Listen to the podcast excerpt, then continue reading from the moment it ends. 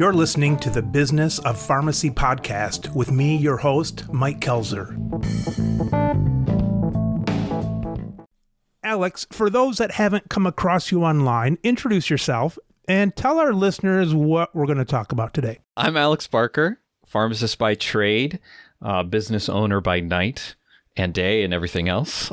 I run a company called the Happy PharmD and what we do is career coaching for pharmacists. So we help them create inspiring careers and lives. Normally, it's getting into a new job, new career. Uh, sometimes it is business as well. Today, we're going to talk about you know the struggles of being a founder, walking through insanely difficult times, and relying on your team to enact your vision for what you want your company to do. The struggles of what goes on with you personally and and overcoming those. I'll extend my sympathies at this point, Alex. I know that your dad passed away quite recently. Yes. That's played a huge burden on me. Um, I was there practically every day in the last few months. Um, but as I reflect on that journey, like I wouldn't have been able to do any of that if I was working 40, 50, 60 hours a week um, over the last year through my dad's uh, cancer treatments. I was probably working during that time 20, 25 hours a week, which is where I want to be uh, with my work.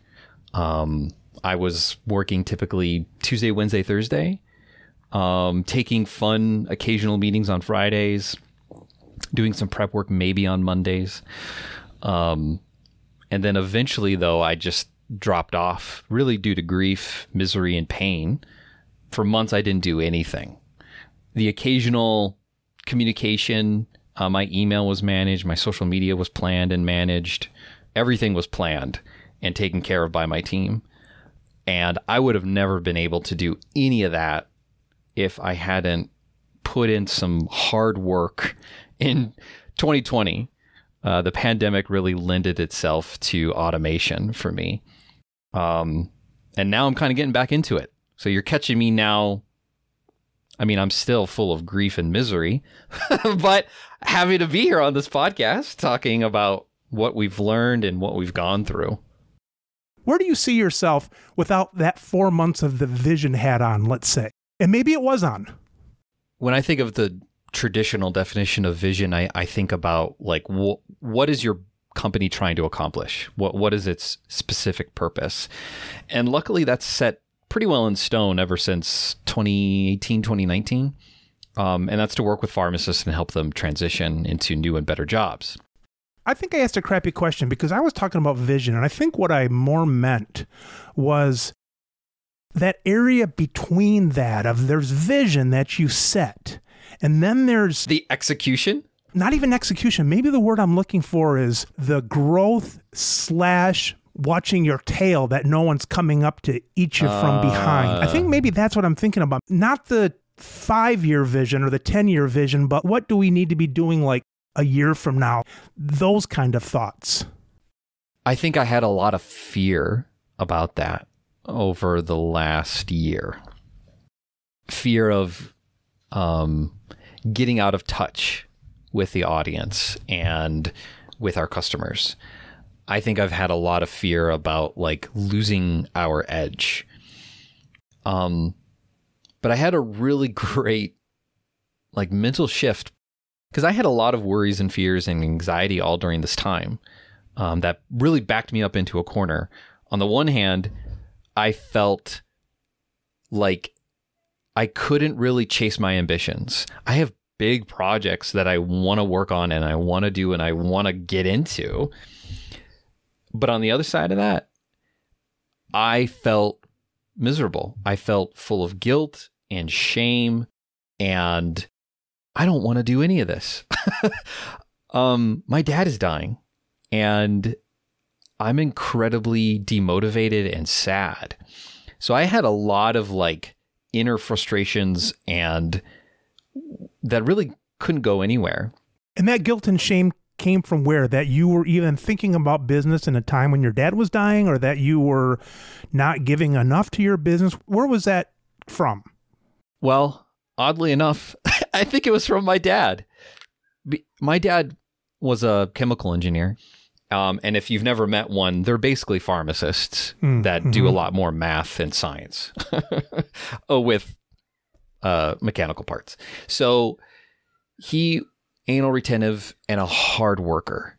Um, this is a guy who stood up against company lawyers who were doing some shady stuff. Hmm. Um, this is a guy who would work his butt off and not complain about it and not talk about his worries or frustrations. Hmm. Um, and I really looked up to him. And as much as I am a clown and a goof, I, I do think that I adopted a lot of his hard work mentality and thinking. And it always pained me when I felt like I wasn't giving it my everything. And unfortunately with that kind of thinking, it's it's flawed because as soon as you give anything or something, it's never enough. You can never appease that desire. And so as I'm grieving through losing my dad and, and seeing him deteriorate because of this brain cancer, I'm thinking to myself, you have a great vision and ambition for what you want to accomplish in this world. And you want to work. You want to do these things. But you you can barely sit in front of the computer and write an email. Um just actually last week I finally wrote this email um, about a new book that I want to work on, and it took me five minutes to write this this email. But I have I, I didn't do it for months, and probably up until about January, I felt guilt about it. I felt guilt of like, oh, just just do it. just just send your ideas like it's good. Just get them over to the editor and, and you can get the process started. But no matter what I did, guilt followed me for a while. When I would sit around and do nothing or play video games, you know, during the day. Oh, what? During the day. And I would say to myself, What are you doing? You're a bad dad. You're a bad husband. You're a bad leader. You're a bad person. And that got old really quick. So therapy helped out a ton. and I I learned to uh, not go through that anymore, really. You own your business. You're going to live and die by your efforts. It's yours. Yet mm-hmm. you still feel that guilt. Hey, I've got it too. My dad speaks from the grave sometimes when I don't feel like I'm doing my thing. Where is that guilt come from? Because in essence, it should be nobody's damn business. This is your thing. yeah. And what's so funny is that no one on my team, no one who supports me has my wife, my kids, my my dad, no one has ever said anything like that. And anytime I did anything, everyone was like, "Great, yeah. that's awesome. You did something. That was exactly what we needed." Um so that inner voice, that inner person actually has a name. I'm actually not going to say this person's name because this is actually the same name as a alumni colleague.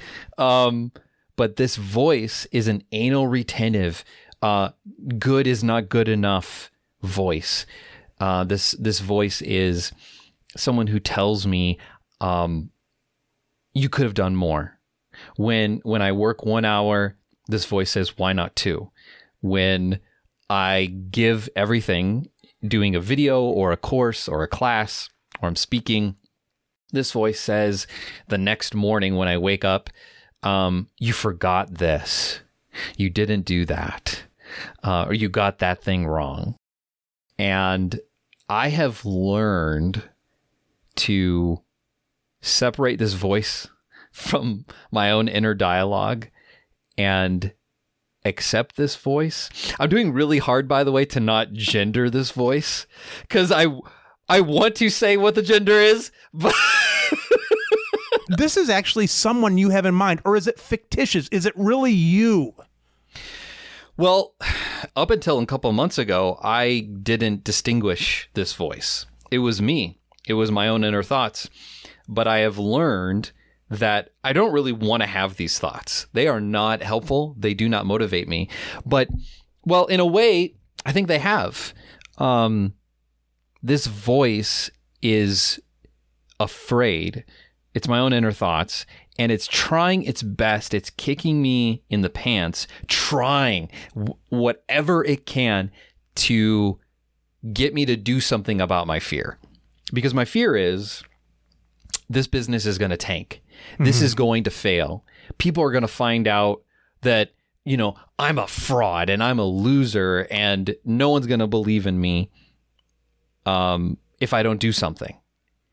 So you need to do something. And so I've learned that this voice in my head, I've learned to objectify it, get it out of my head to get me to stop feeling anxiety and pain and, and sadness so that I can well move on number 1 to better emotions and feelings that don't create anxiety and depression and misery and rationalize with this voice so that it doesn't have so much power and control over me um, because man this voice has created so much misery over the last year that I really didn't need because I was losing a dad. Like the last thing you want to do to someone who's like, I'm just imagining like this workplace scenario where your boss is like, your boss just found out, oh, you're you're you're losing your mom to I don't know, terminal breast cancer.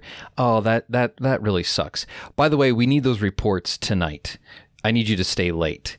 Oh, and by the way, don't make any mistakes because I know you have in the past and you suck. I'm going to go now.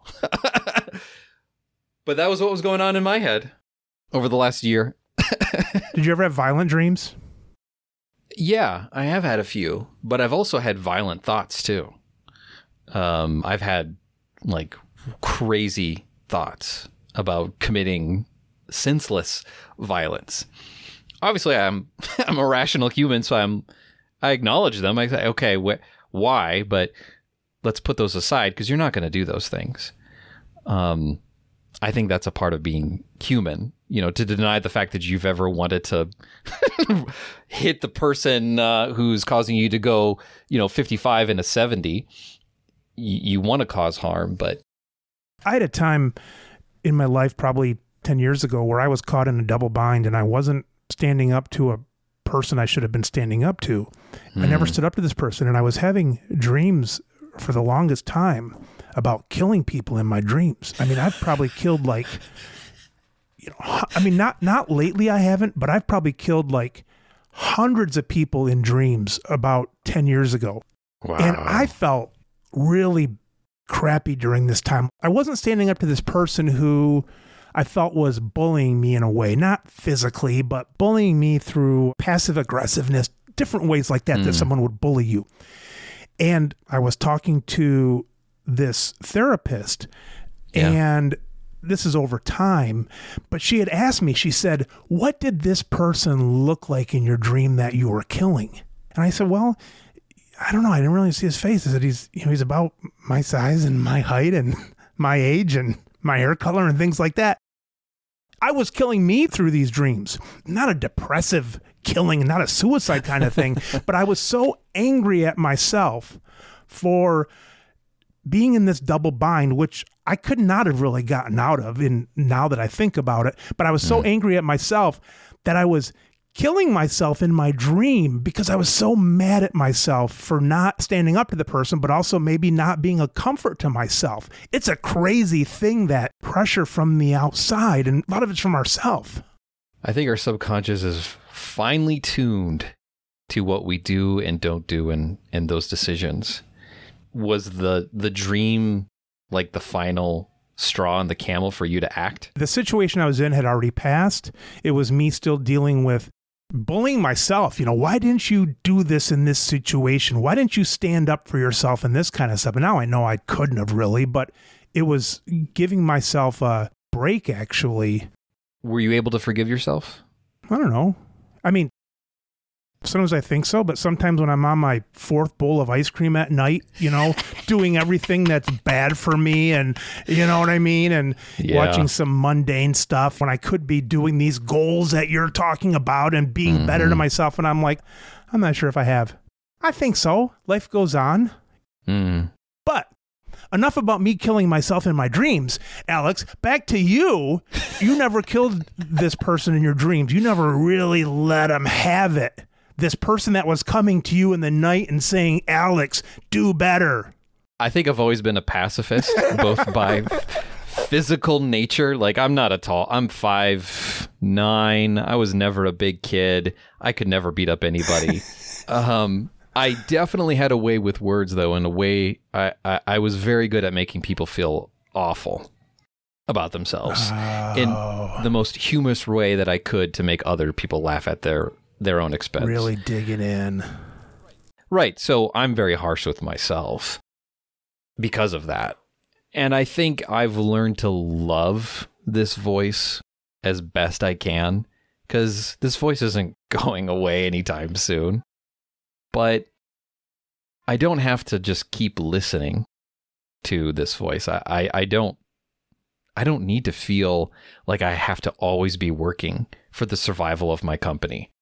Um, I've hired great people, amazing people, to do the things I've asked them Yeah. to. And I've never also really been a anal retentive controlling person to my benefit. And so I don't double check things. Um, I let them be messy because that's my life. that's who I am. And there's great freedom in that as a leader because I, I don't have to watch people.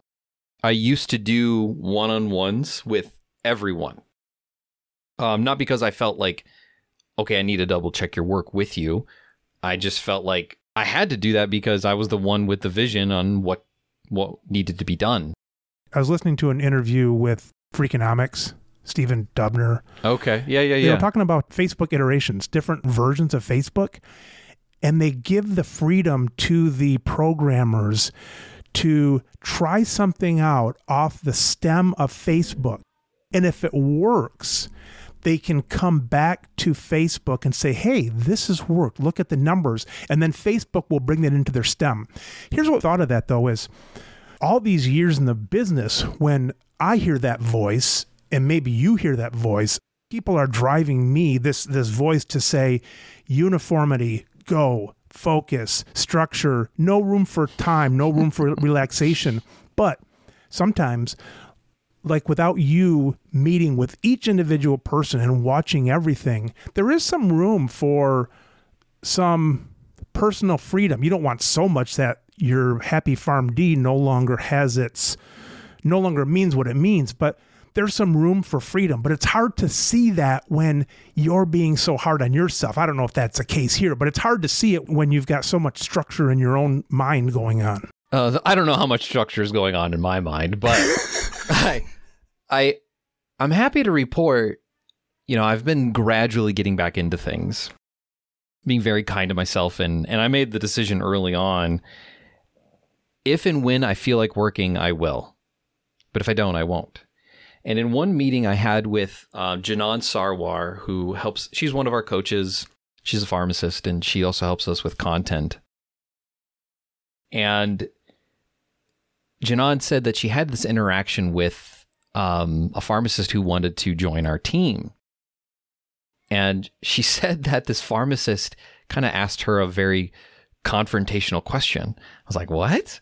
What? What? What they say?" She she said, "Who is it? Who is doing all of this? Who's in charge?" She's like, "What do you mean?"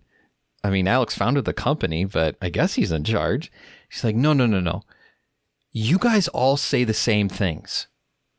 You guys, I have different conversations with different people, and you guys all say the same things. So does Alex like make you read something and memorize it, or like why? How are you this way?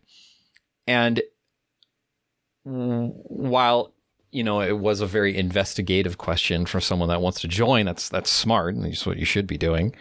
It made me feel like, ah, okay, I've been away for a long time. I've not been engaging with stuff. And yet, despite that, we have hired amazing people who get it and they call each other out. And at the same time, they also support each other and what we're trying to do and what we're trying to accomplish. Um, and I feel like when talking about automation or business building, it almost comes down to do you just do you have the right people? Do you have people who give a damn? Um, there's so few people who actually do, and it's usually though because that they they don't trust that the company gives a damn. They don't they don't think their manager, their colleagues, the the founder really cares. Because if they did, they would they would probably act different. Um, I know what it feels like to walk into a pharmacy where I actually feel appreciated and cared about. When you go into a place where people care about you, you know it. Because humans are finely tuned, I believe, to like just notice very subtle things. You know when someone is forcibly saying hello to you or hi, how are you?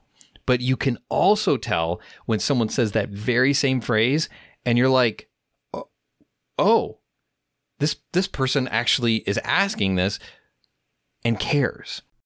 Talking about treating people well in a business, yes, you should treat people well. But I am a firm believer in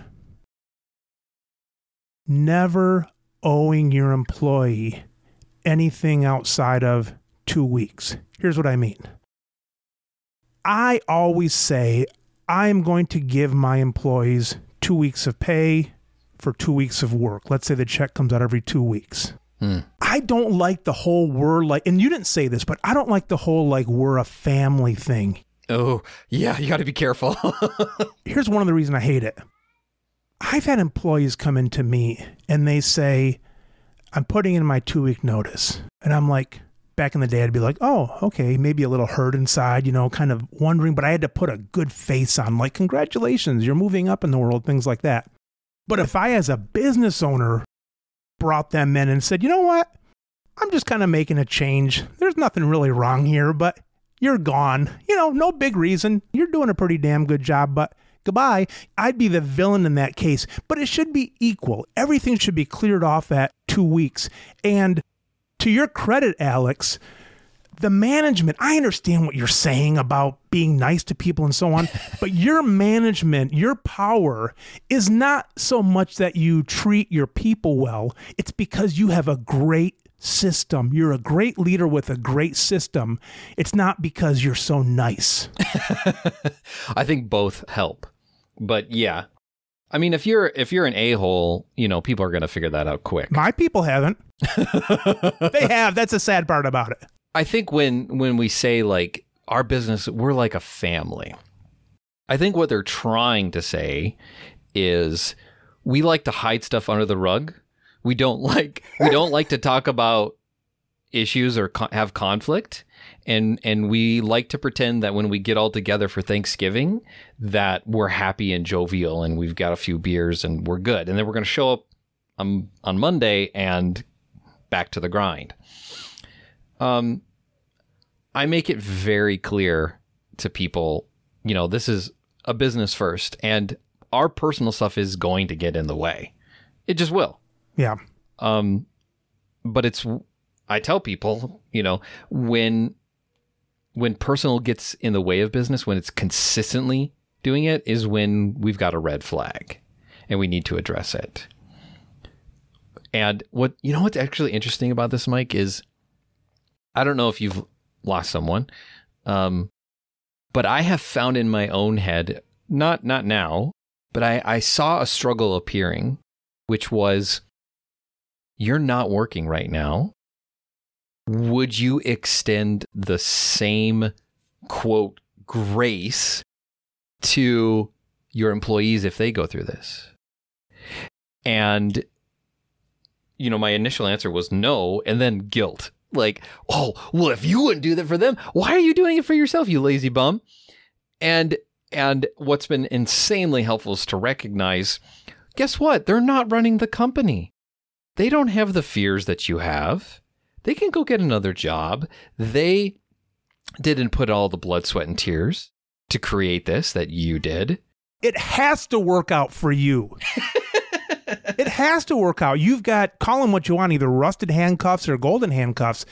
It has to work out for you. You can look at it and say, yeah, I was hard on myself, but then I was good to myself for six months and I wasn't there and I was there and all this stuff. You can paint it any way you want to paint it, but it had to work out for you or your business wouldn't be there. The employees, you know, sorry. But here's the thing with the employees, Alex. I might sound nonchalant about that, like, sorry. But the thing is, they can do that on their own if they don't like something. If you don't like something in the business, sorry. Either spend three days or three months or three years in changing it. You know, you dug a hole with something you didn't like, change it. You're stuck there. You're stuck there. You're there. Someone else, though, yes, they can be let go, but also they can leave if they don't like something. They're not stuck there. I know you can change, but it doesn't happen as soon as two weeks. Yeah. It's not equal, right? It's not equal. It can never be. No. Because that's not how business works. And I don't think we want to become a communist nation or company. Um, I think it's okay to be a communist with things like your family. We want to help our family regardless of the circumstances because we love them.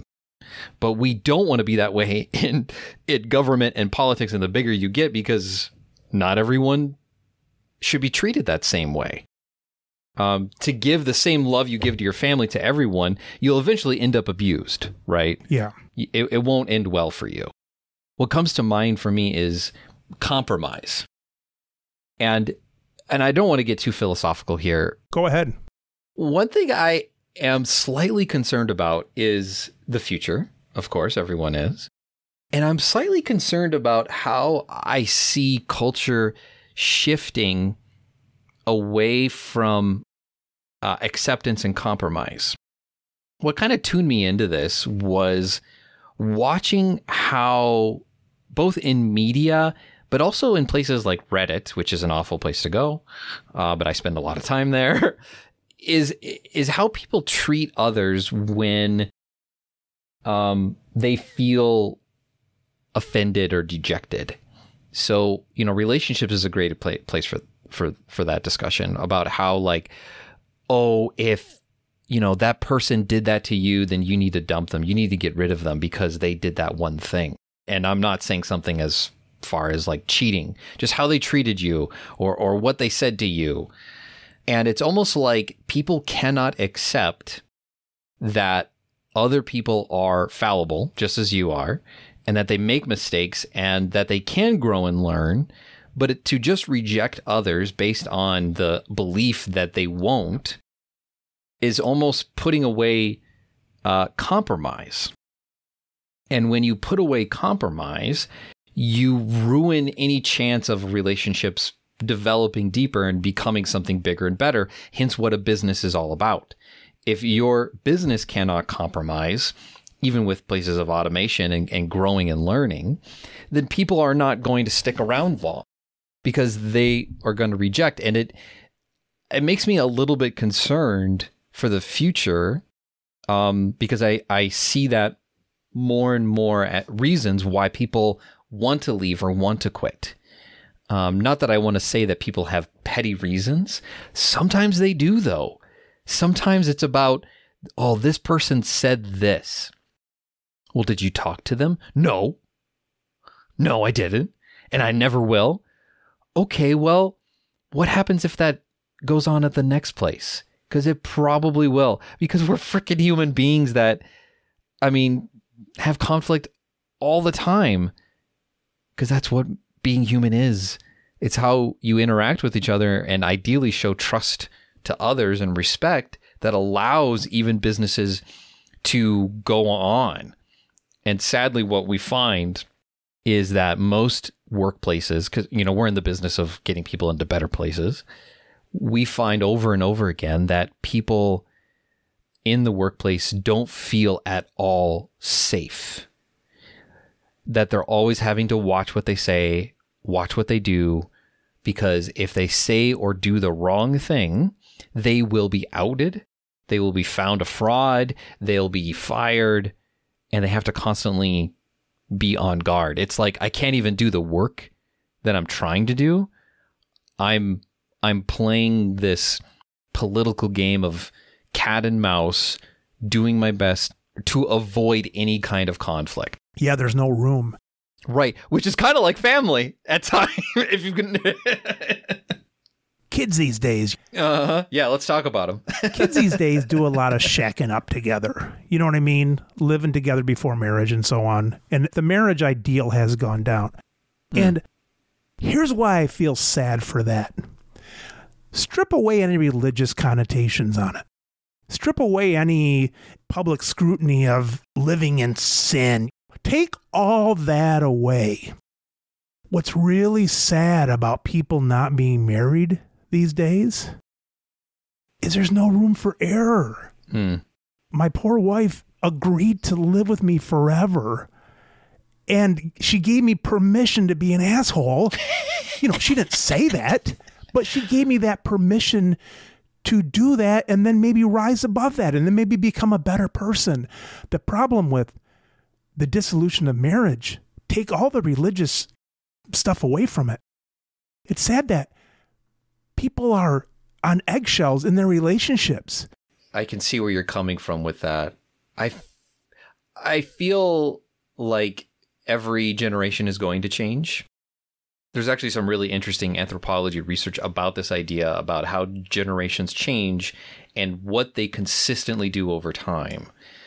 I wonder what will happen next in the next 10, 20 years, but what I we can already see it happening now that people are changing jobs more frequently because they number one they feel like they have the freedom to do so um, and so they don't have to put up with bs when they see it They're not married to it. So that's a good thing a lot of times. right on the other side of that coin when people do make those changes it's usually not because of the company or the work it's because of people i wish they would teach more of these soft skills kind of ideas early on in the education system.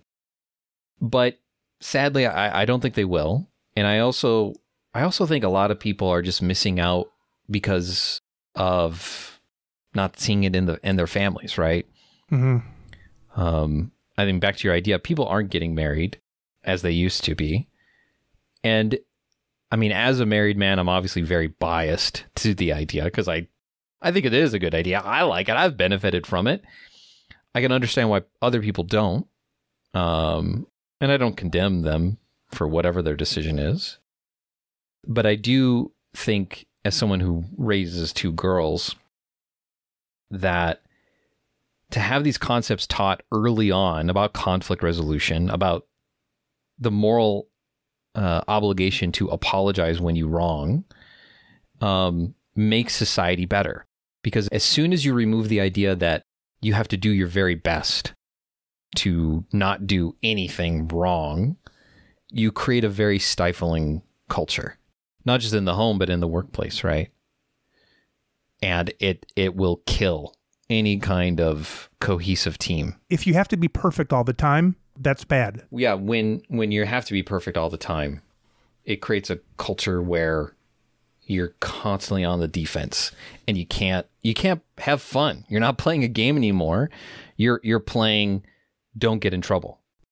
I've talked about this at great length how we've created in within our industry a culture of perfectionism.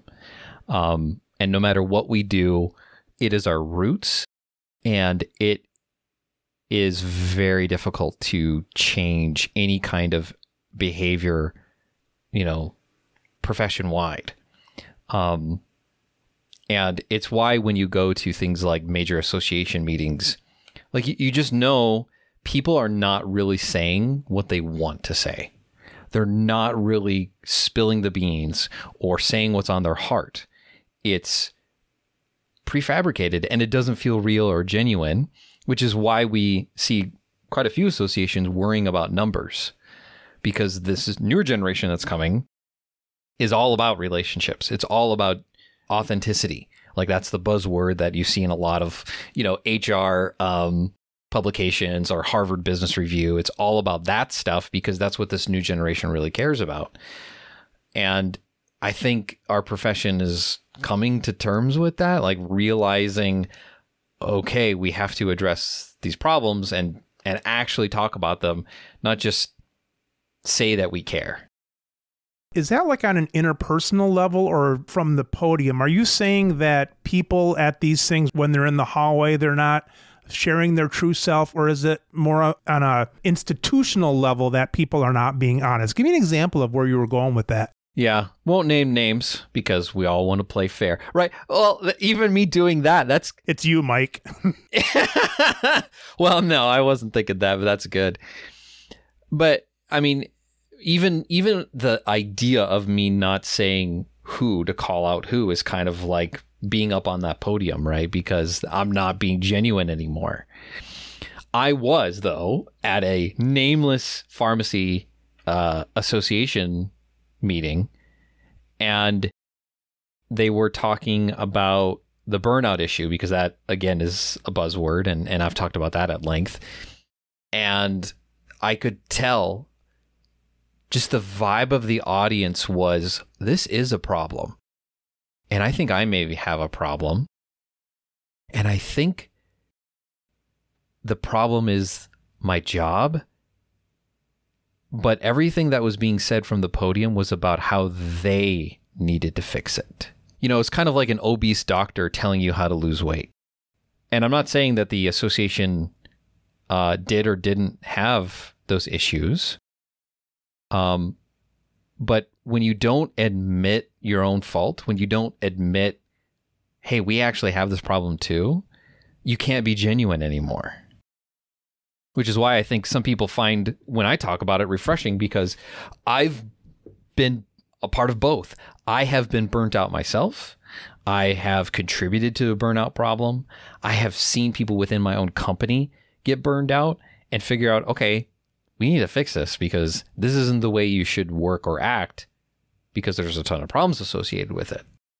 You're saying that, let's picture this figurative room, maybe. You're saying that the leaders are saying all of you pharmacists individually should change this about you instead of looking at themselves and saying, how can we change? Is that what you're saying? Uh, yeah, absolutely. Give me an example of that. We're not going to name names, but Alex, no one listens to this damn show. It's just it's just me and my dog that turn it on on Monday afternoons. Come on, no one's listening. Let's hear it. You know, it's funny to be in this position, Mike, because like as someone who was on the sidelines, like give me the give me the goods. Tell me the secrets. What's going on behind the scenes? I can now say with full certainty, I ain't going to do that. I ain't gonna throw people's names in the muck and mire. No, give us an example. You can talk about the issue without blaming anybody, sure. right? We can talk about the issue of of infidelity without naming your neighbors that we talked about before the show, you know, Bob and Sue across the street. You know what I'm saying? Right. We don't Oh, oh boy. we don't have to we don't have to name the names. Come on. Give me the issue without naming the names. When or an example, an example. Yeah. Well, here's the one that infuriates me. The whole theme of the conference was resiliency. And that's a great idea. We all want to be resilient. Who doesn't want to be able to handle life's awful problems and bounce back? Yeah. Everyone wants that. But when you start recommending things like meditation, another thing. People are people are burned out. They are unhappy and they are dissatisfied with the working conditions. And by burning out, it means they're working too much. They're doing too much. Oh, you want to be resilient as a solution to burnout? Here's another freaking thing to do. Mm. And I'm laughing because uh, Corey Jinks, who I think is a fellow Corey, yep, yep. fellow friend, yep. he is actually the one. Him and I were spitting the other day, and we were talking about this very idea, and and I'll give him credit for you know wording it the way that I'm even wording it. He he was laughing and frustrated as much as I am frustrated about this very issue because to give someone who's miserable another thing to do, it's insane it, it really is. And so when I think about these people in charge making these recommendations, and I actually I know from insider knowledge that this place, this this group creates burnout, it it only justifies my belief that you don't know what you're talking about. Creates it in their association or creates it in the industry by not doing something. well, both. If their burnout resources are recommending that individuals do more, it is counterproductive and it doesn't make any sense. And also, as someone who has read thousands of articles on the subject, we know with great certainty that making people do mandatory things like resiliency training or burnout solutions, it doesn't fix the problem. Also, every freaking cause of burnout is not caused by the individual, it is all done by the workplace. So, making recommendations like that just proves to me number one, you don't know what in the world you're talking about. You haven't talked probably to a single burned out person. Um, it just frustrates me. So now you've got a frustrated guest, Mike. Thanks. Thanks for making me mad on your podcast. I'm going to walk away from the edge now. Is there a way going forward, or should this conference not have happened because it's useless? And if it's not useless, you've got the mic. What are you telling these hundreds of people looking up at you? So, ladies and gentlemen, you've got the mic. What are you saying to them? First of all, you're not paying me enough. It'd be a hard position to fill. I, joking and truthful, but if it's possible. Insanely hard. I don't even know if one person can't. No, one person can't do it, and not for however long their terms are. I, I, I don't know. We need not just pharmacy wide solution. We need a revamp of how we think about work. We need to philosophically change the way our culture thinks about work and a leader of an association of a tiny industry cannot do that. Um, so number one, I gotta I gotta get promoted to like I don't know something in the government. Which, by the way, no, thank you. But from my limited stance, if I was in that position, I would have to start working on policies that would change fundamentally how pharmacy would work um, because we know that policies influence practice. And we also know that we would probably have to get rid of some of the powers that be in order to change that. Because right now, it's it's very clear that those that are writing policies, advocacy groups, uh, typically not directly within the pharmacist advocating profession, are advocating things that are making it worse and they it, it's making things better for them because they're making tons of money doing it. But from our standpoint it's it's making the workplace awful. It's making things not good. Someone that's outside of pharmacy give me an example of that. Yeah. Um, so in my own state of michigan uh, a law was passed a couple couple years ago that made it legal for a pharmacist to have remote access to another pharmacy in a different location in a different building and be able to manage that um, via you know, virtual networking.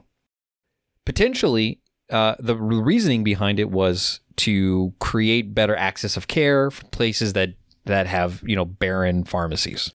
Sounds great.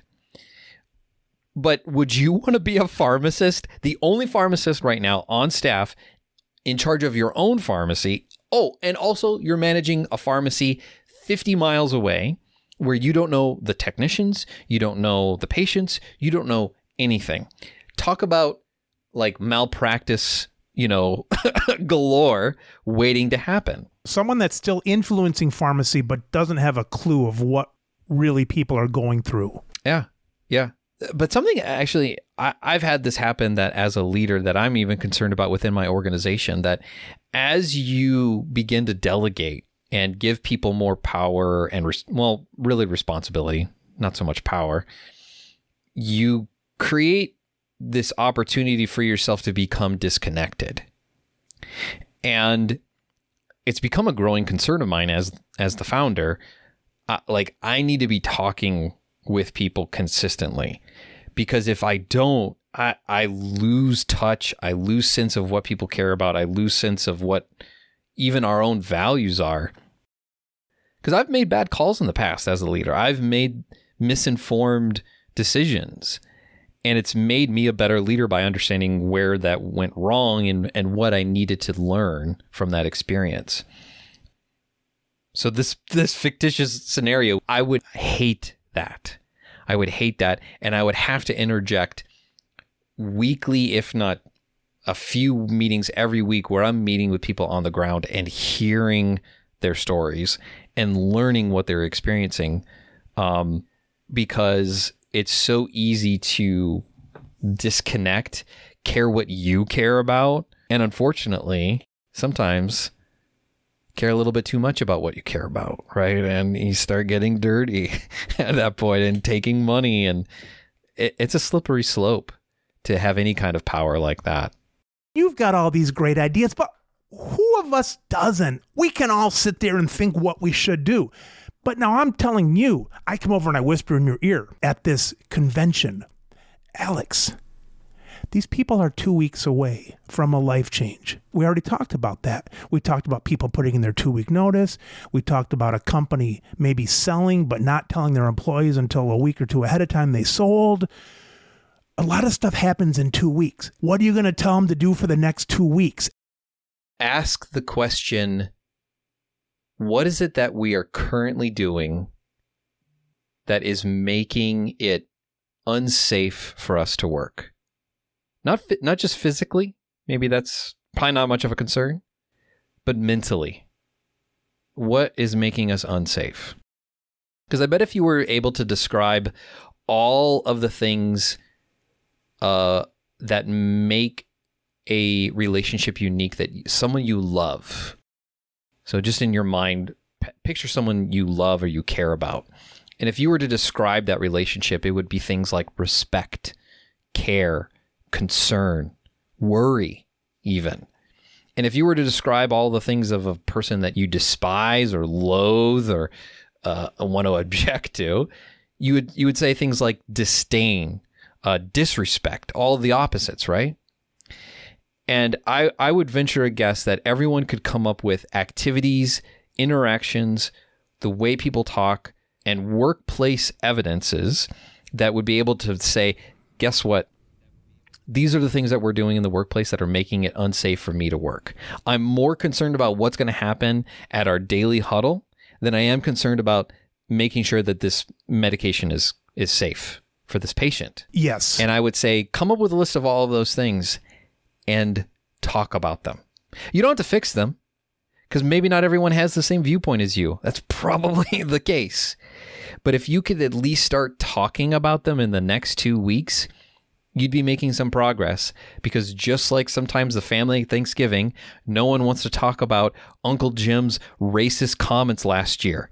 You know, it's time to talk about it. It's time to get it out in the open so that we can at least address that. Because if you don't, it'll fester and it will ruin your company and it'll probably make it a place where people will want to leave, if not, will leave. I guess that's what I would say. What's your worst quality that you could wake up with someday? Not every day. You roll out of bed though, and you woke up on the wrong side of the bed. What's that worst quality, and does that affect your business, or can you hide it enough? I'd say I have two worst qualities. Um, the first is that uh, I'm not considerate of other people. Being an only child, I was kind of trained to only care about myself. I came from a family of 12 children, so that just shows you how nice I am. You couldn't do out your parents with 10? Come on, those are rookie numbers, Mike. I feel like we're way behind. You know, honestly, I've been a jerk for most of my life. It wasn't until I think I turned 24 that I read How to Win Friends and Influence People and realized, wow, I've been a dang turkey for most of my life, unlikable. And I on my worst days, yeah, and I'm I'm honest with people with our team usually if we when we have team meetings, I tell them, you know what? My tank is low right now. um, don't expect me to care. Uh, I've said that a few times, especially over the last couple of months, and and they they get it. You know, they don't blame me, um, and I don't blame them. I mean, I don't like it obviously when my COO is feeling empty or drained. She had a period of time where she had some really awful things happen to her for like a solid six months, and I tried to be there for her when I could. You know, I asked her to do what she felt like she was capable of doing, and I didn't ask for more. Mm-hmm. Um, and she has returned the favor to me tenfold. Um, I, so I'd say lack of concern. And frankly, during this period of time, the, the biggest thing for me is demotivation right now. I mean, for example, we're recording this in the afternoon. I need to work on a presentation that is due Monday. And all I really want to do is go play with my new puppy. You know? I don't I don't want to do it. And I I hate feeling this way. I I I don't have much that I I can do other than kind of a statement I said earlier, which is self-acceptance. I don't feel like working. Okay, fine. I'm not going to feel guilty about it. But for years, I have been um, self-condemning uh, my thoughts when I when I feel demotivated. Your company, the Happy PharmD. What's happy enough right now for you? well, happiness is fleeting. It's really not a, a, a on point name. you don't have to feel like a Google if that was your company. I wouldn't say, How do you feel googly right now? but what's happy enough right now? For me personally? Yeah, for you. I am I am filled with a lot of happiness right now because I I work when and if I want to. And every moment that I am working, I'm I'm so engaged. I love what I do. I talk about things that I really care about. And although I'm not as of this moment, I'm not actively like coaching someone, I'm not working with an individual or a group. My team is. And I know that my team is changing lives, not just like that individual pharmacist, which is gratifying in and of itself, but we're changing families. And I have a board of like comments of what people say. Things like, my wife actually loves me again. My kids don't ignore me on Sunday before I go into work. I'm actually excited to go to France again. And when I see those things, like it fills me joy would be the better term. Cuz as as soon as you obtain happiness, you have to try that much harder to get it, right? It's just like a drug. For right? Sure. you you need you need more shrooms to achieve that same level of high that you had a week ago. And for me right now, I am filled with a lot of despair and sadness, but equal amounts of happiness because if I was where I were 5 years ago, I'd be back at my job working with a team of people that had mixed feelings about me and feeling like I really wasn't making a difference in my patients' lives because all I was supposed to do was fix uh, you know their medical health problem.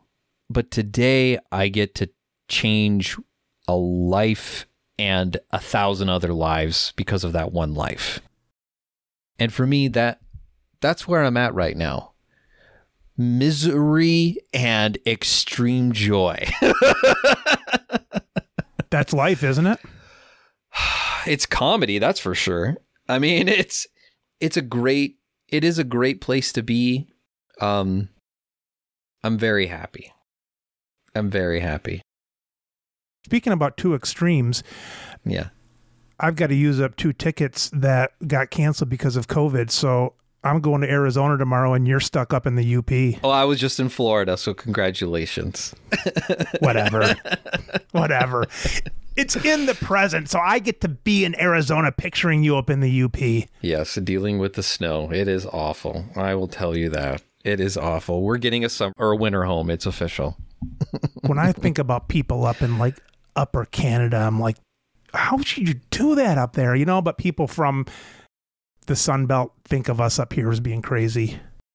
I mean, every place is awful, right? Florida has cockroaches and alligators, you know, and flooding and hurricanes. You don't want to be there for that. That's crazy. Why would we want to do that as Northerners? I'll send pictures pretending like I'm having fun. Uh, I bet you will.